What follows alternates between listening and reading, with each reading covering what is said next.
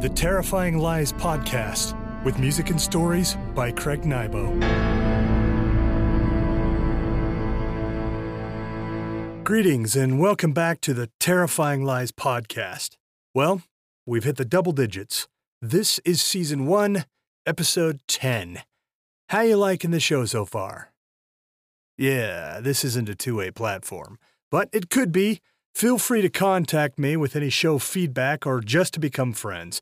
You can email me at craiglnybo at gmail.com. You can friend me on Facebook.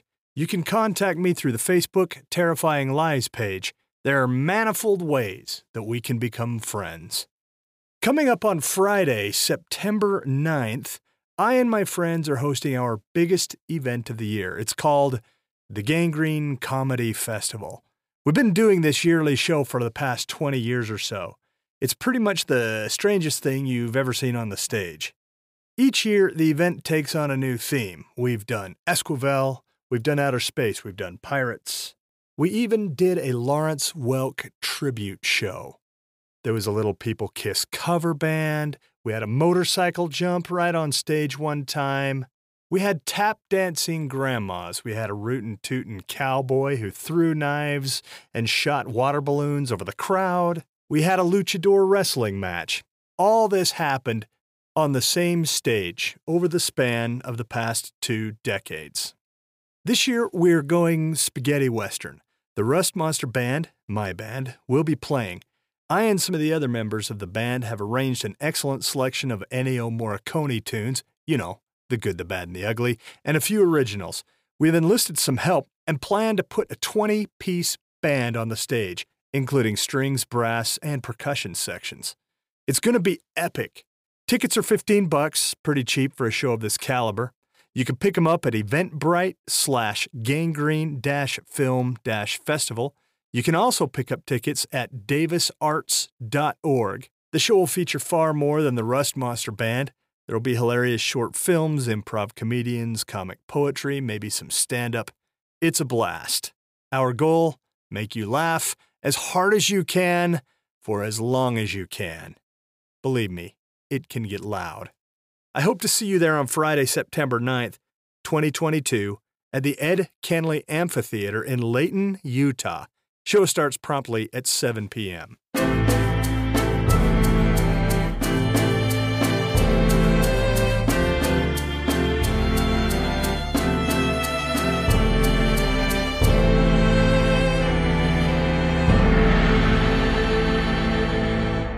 Today's story spins out of a writing course I put together many years ago. I composed a series of 20 articles that took you from zero to writing hero. I've since lost the articles, but the story remains. As part of the program, I planned to write a novel right before your eyes. Along with an article about sketching characters, I sketched the main character from this story. When it came to plotting, I plotted this story. At one point during the course, I suggested you audition a character and world by writing a short story. This story is my audition piece in the world of a plumber named Gus. It's a standalone short story, but should I ever want to, I could expand it into a novel. Some of the work is already done. That isn't likely, but at least I came away from Gus's world with a pretty fun piece. I now present The Integrity of Gus the Plumber.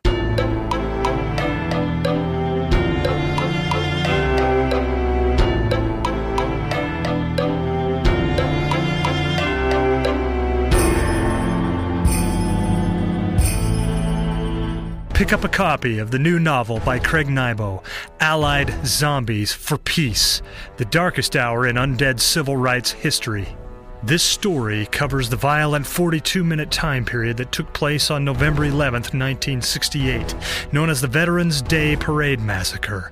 Violence explodes when a shot is fired during the 1968 Veterans Day Parade in Columbus, Ohio. Not knowing who pulled the trigger, rivaling factions, the Allied Zombies for Peace and the Ku Klux Klan, turn on each other in a vicious flurry of urban combat. Other groups join the fight, including the Vietnam War veterans a peace loving group of hippies who call themselves the New Revolutionaries for Peace and Love, and veterans of World War I. You can pick up a copy of Allied Zombies for Peace at Amazon.com or any other bookseller. For an autographed copy, order yours directly from CraigNybo.com.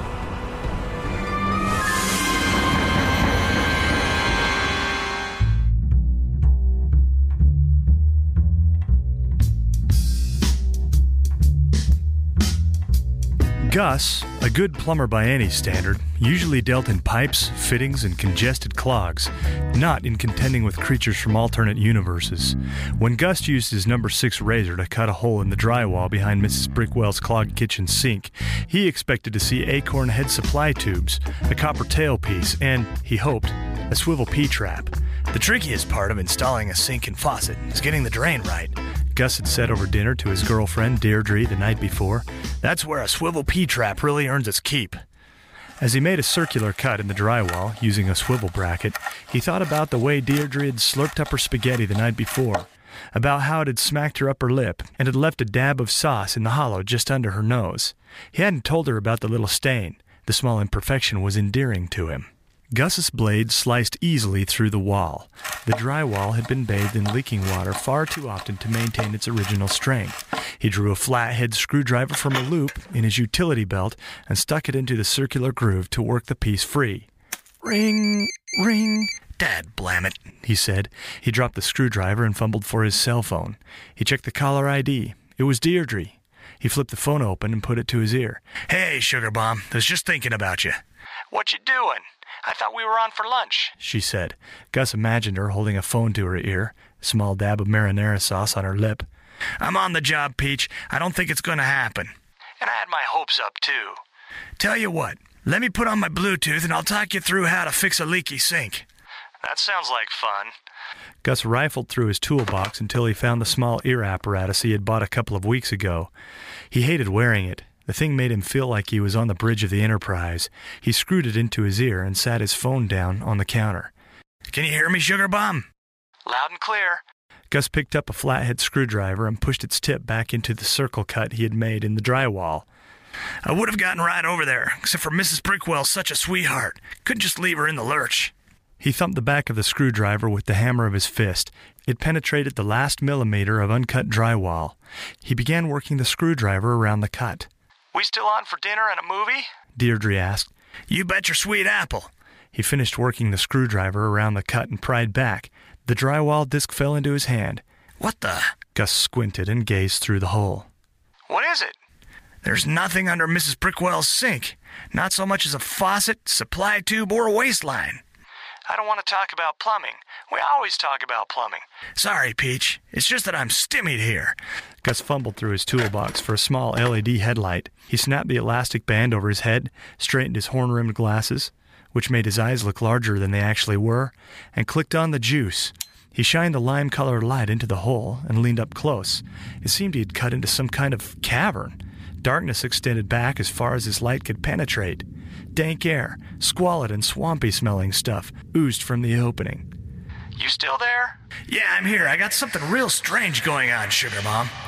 What? It's like some kind of uh, alternate universe hooked right up here under Mrs. Brickwell's sink. That's impossible.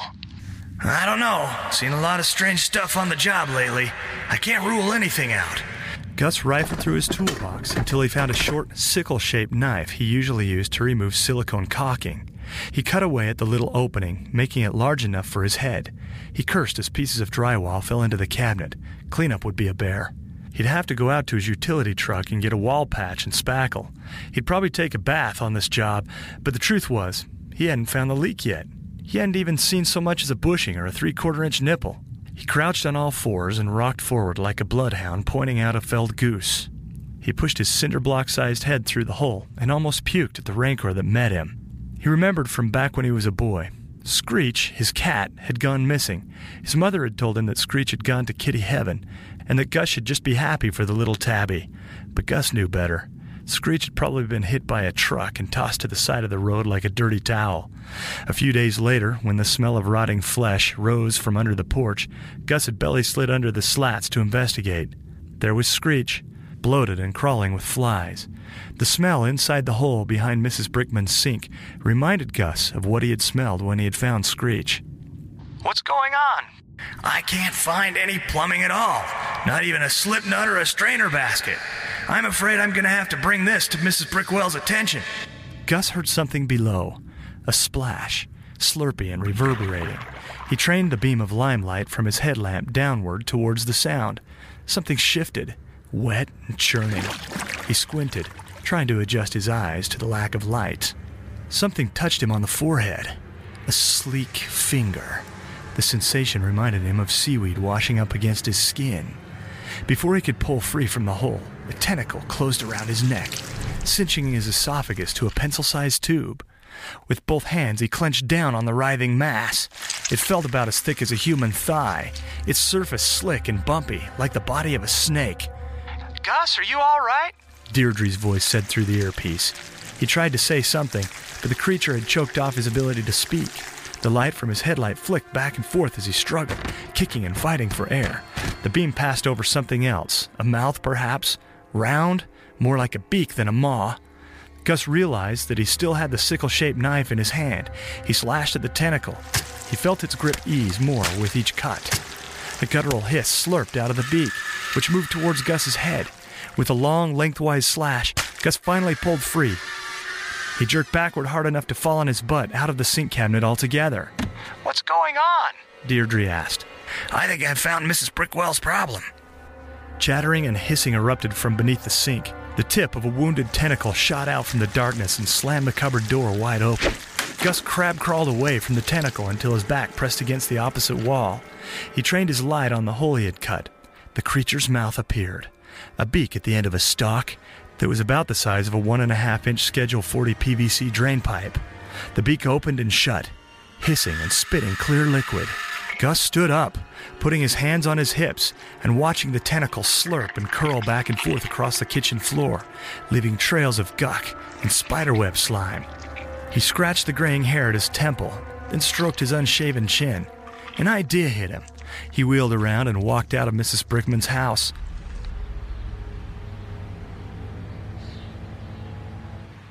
As he moved along the concrete path that split Mrs. Brickman's yard, he spotted Mr. Updike, the nice old man who lived next door. Mr. Updike sat on a brand new John Deere GX85 riding mower. With a lawn of less than 2,000 square feet, Gus figured Mr. Updike probably didn't need a big mower. But Mr. Updike was getting a little long in the tooth. Maybe he no longer had the strength for a push mower. Seeing Gus, Mr. Updike smiled and shut down the big machine.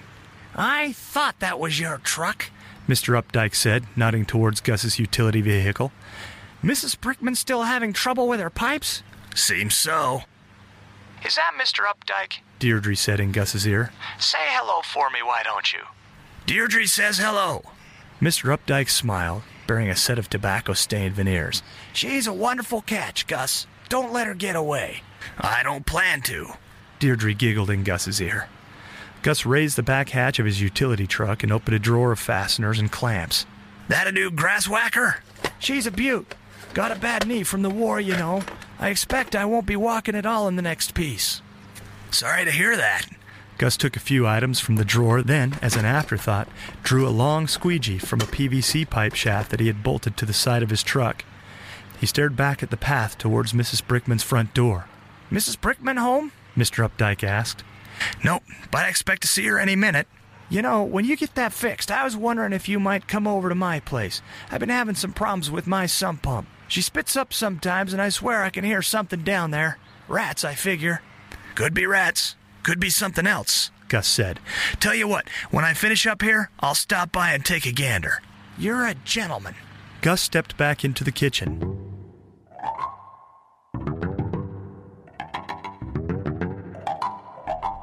The tentacle writhed and jittered, a mindless organ. The thing must have smacked against the cupboard of dishes while Gus was talking to Mr. Updike. Glass and silver littered the floor, scattered like jacks across the full wood laminate. He hoped he wasn't looking at the remains of Mrs. Brickman's china. She'd be furious. He placed the items he had brought from the truck on a counter, then finagled the long squeegee through the kitchen entrance. He held the squeegee, shaft side up, and watched the tentacle writhe, waiting for the right opportunity to act. The tentacle thwacked back and forth, slamming against counters and cupboards. It back-whacked a food processor that sat on one of the countertops. The appliance soared across the kitchen and crunched into a wall clock shaped like an owl, its eyes tick-tocking back and forth from corner to corner. Both devices crashed to the floor, ruined. After a prolonged fit, the tentacle settled down. Gus stomped down hard, landing with his steel toed waffle stomper on the tip of the leathery mass. The little beak, still poking out of the hole Gus had cut beneath the sink, chattered and hissed. The tentacle jerked left and right, trying to free itself from the rubber sole of Gus's boot. Gus positioned the squeegee over a larger section of the writhing appendage and forced it down. He worked the squeegee handle up against the kitchen ceiling and trapped the feeler under the rubber blade. With two good pounds of his forearm, Gus fixed the shaft in place. Thought we'd go out for Chinese tonight, Deirdre said. You picked the restaurant last night, and as much as I like Italian, you can't do better than a plate of Kung Pao pork. Sounds peachy to me. Gus said, picking up the items he had brought from the utility truck and moving across the kitchen to the sink. He crouched down and gazed at the beak, still screeching and spitting through the drywall hole. He figured the beak had about a two and a half inch span at its most open position. He took a pair of reverse pliers from his toolbox and adjusted them to their most open setting. After two unsuccessful jabs, he snagged the beak with the pliers and clamped down, forcing the thing to open up like a snapdragon. He reached to where he had put the items he had brought from the truck and picked up an 18 inch length of 2.5 inch Schedule 40 PVC. Careful not to release his hold on the pliers, he pushed the plastic pipe into the creature's open snapper. It screeched again and pissed a yellowish liquid into the pipe, but it remained otherwise motionless under the grip of Gus's locked pliers. I thought we'd go to the Classics Theater. They're showing Citizen Kane tonight. You know, it's supposed to be the best movie of all time, Deirdre said. Orson Welles made that flicker, didn't he? Gus slid a two and a half inch trap adapter and slip nut along the Schedule 40 PVC and over the struggling beak. He twisted the slip nut, cinching down the threads. The hard, bony lips of the beak cracked under the strain, going flat beneath the trap adapter. Orson Welles, that's right, Deirdre said. Didn't he also write that radio drama that terrified everyone into thinking aliens were attacking? That was H.G. Wells, Deirdre said with a chuckle. I always get those two mixed up. Gus grabbed the end of the 18 and a half inch Schedule 40 with one hand and unlocked the reversible pliers. Though the beak fought and sputtered, it couldn't free itself from the girth of the pipe, which now acted as a shaft, straight down the creature's throat. Mrs. Brickman, you're gonna owe me a big tip for this one. What was that? Deirdre asked. Nothing, Sugar Bomb. Just talking to myself. Gus picked up a metal can of extra strength Drano crystals. He worked the lid off with his thumb and dumped the entire bottle down the pipe in one pull. A crackling sound came up through the pipe, followed by a shrill whine. Gus felt a little bad for the creature, but Mrs. Brickman's interests had to come first. The creature buckled and jerked. Gus had to drop the empty Drano can to clamp down tight on the pipe with both hands in order to keep the beak from pulling free and wreaking havoc on the interior finish of the sink cabinet. The tentacle, lying across the kitchen floor, flexed and buckled afresh, still trapped under the lodged squeegee. It writhed back and forth, looping and curling. The squeegee slipped a few inches. Gus gasped. He reached to try and reset the squeegee, but he couldn't both hold the pipe and reach the squeegee shaft at the same time. Maybe we should try Vietnamese instead of Chinese, Deirdre said. It's all the same to me. The tentacle recoiled back, then shot forward with adrenal force. The squeegee slipped free and clattered to the laminate floor. The feeler back reached towards Gus. He fell on his butt, still holding onto the pipe, and snatched up a little sickle knife. He slashed at the tentacle as it ducked and bobbed, trying to clamp down on him. Twice he gashed the slithering limb. It withdrew, regrouped, then came at him again. There's a world of difference between Chinese and Vietnamese food. Deirdre said. A new place just opened up downtown called Duck Dao. Uh, I hear they serve an excellent Hu Tia Kyo. You tell what?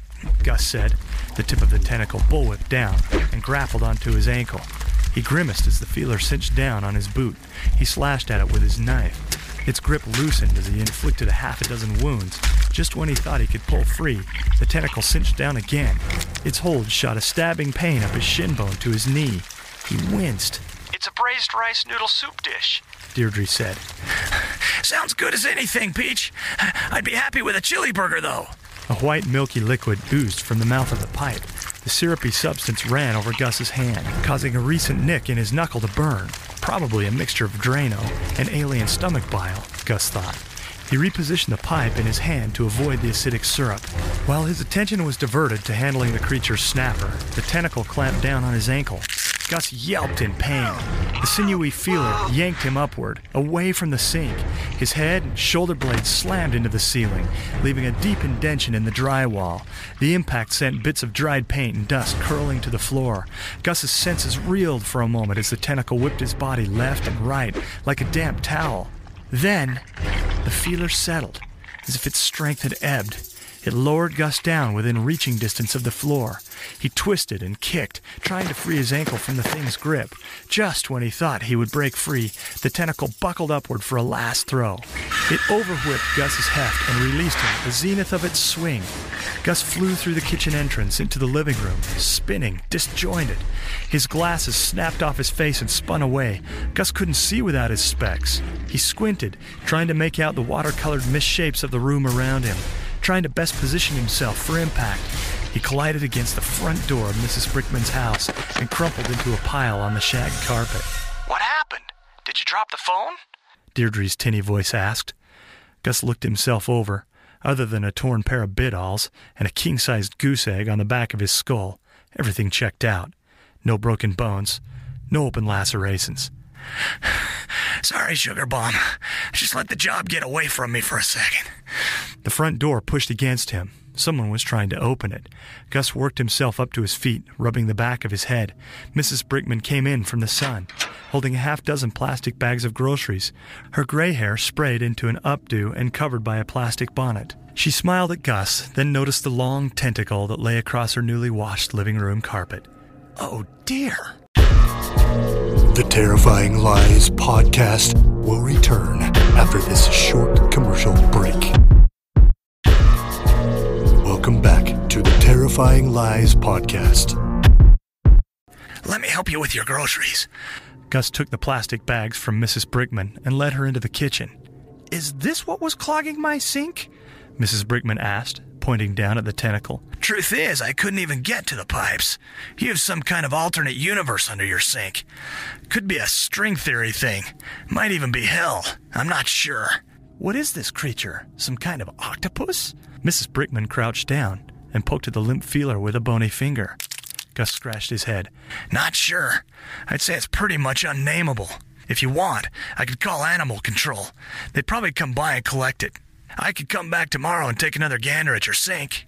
Ah, oh, that's gracious of you, Mrs. Brickman said. Is that Mrs. Brickman? Deirdre asked. She just walked in, Gus said. Oh, she's the sweetest thing. Say hello for me. Who are you talking to? Mrs. Brickman asked. It's Deirdre. She says hello. Mrs. Brickman smiled and patted Gus on the back of the hand. You need to marry that girl. That's what I say. Gus smiled, blood flooding his cheeks. Gus checked his watch as he loaded his tools back into the back of his utility truck. It was 4:30. He'd have to hurry home, shower, and change if he hoped to pick up Deirdre in time for dinner. He waved at Mr. Updike, who was just finishing up his front lawn. The old man looked almost regal sitting atop of his new John Deere riding mower. Mr. Updike smiled and waved back.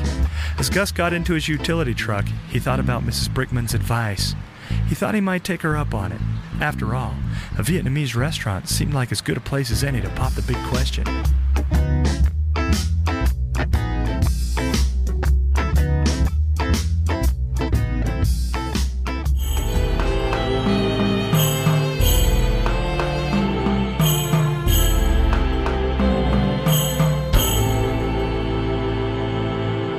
This has been The Integrity of Gus the Plumber, written and performed by Craig Nybo.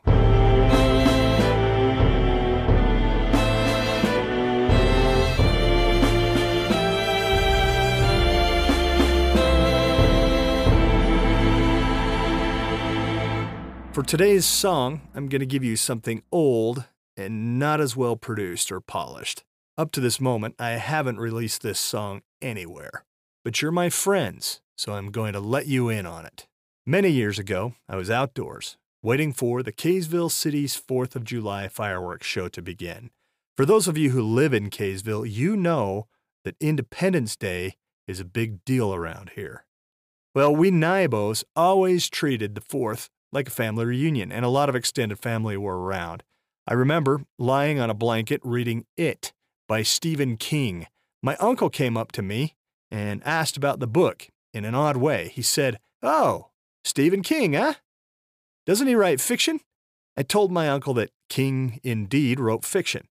My uncle came back with about the biggest reach I can imagine. He said, You know, like Stephen King, James A. Michener also writes fiction. He wrote a book called The Source. If you like fiction, and I can see you do because you are reading Stephen King, who writes fiction, you would also like the fiction written by James A. Michener. Have you read The Source? Well, this was an extreme reach because I was reading It. James A. Michener's book, The Source, is an epic historical fiction novel about the Jews from literally the dawn of man until the moment Michener stopped writing the book. Later, I told my brothers about this story. We all laughed. You gotta know, I love my uncle. He's a great guy. He was just trying to fire up a conversation, and I always like having conversations with him because he's extremely interesting and cool. Well, I and my brothers, being I and my brothers, decided it would be hilarious to compose and record a concept album based on James A. Michener's The Source. None of us had read or even heard of this better than 1,000 page novel, but we found my conversation with my uncle so funny that it warranted an album length joke. We made a set of rules. Every song had to at least have something to do with James A. Michener's The Source. Also, each song had to be at least 13 minutes long. This stems from our mutual amusement of self indulgent, way too serious, prog metal epic pieces. We got to work. About a year later, we had it The Source, a concept album by the made up band name Talisman. And that's a story for another day. Now, I recorded this song a long time ago, at least 15 years. I'm a much better musician and producer now, but I think you might get a kick out of it. And I'd like to let you in on the joke. By the way, of my brothers, I am the only one who actually read the source. I loved it. It's an excellent piece of historical fiction, timeless. I think you should read it too if you can find the time. I now give you The Source by Talisman.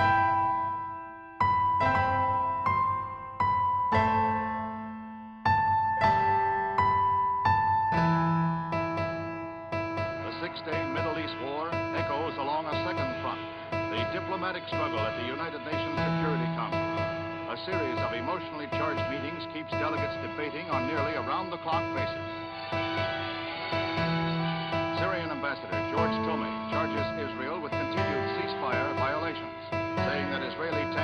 advanced toward a branch of the Jordan River to establish control of a strategically important water resource. He calls it systematic invasion. Soviet delegate Nikolai Fedorenko heaps abuse and lashing invective on both Israel and the United States. In a blistering filibuster,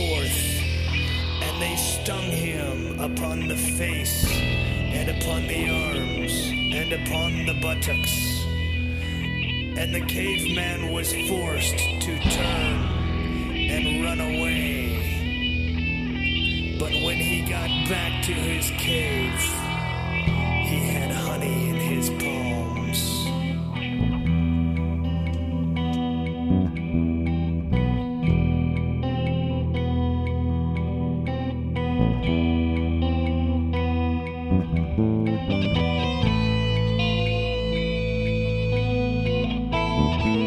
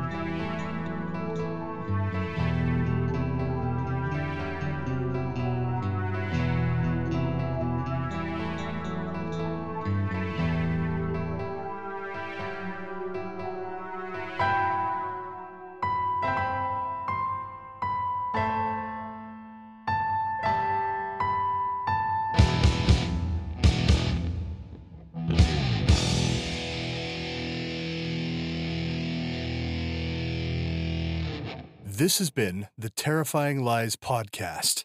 Please come again. You're welcome here.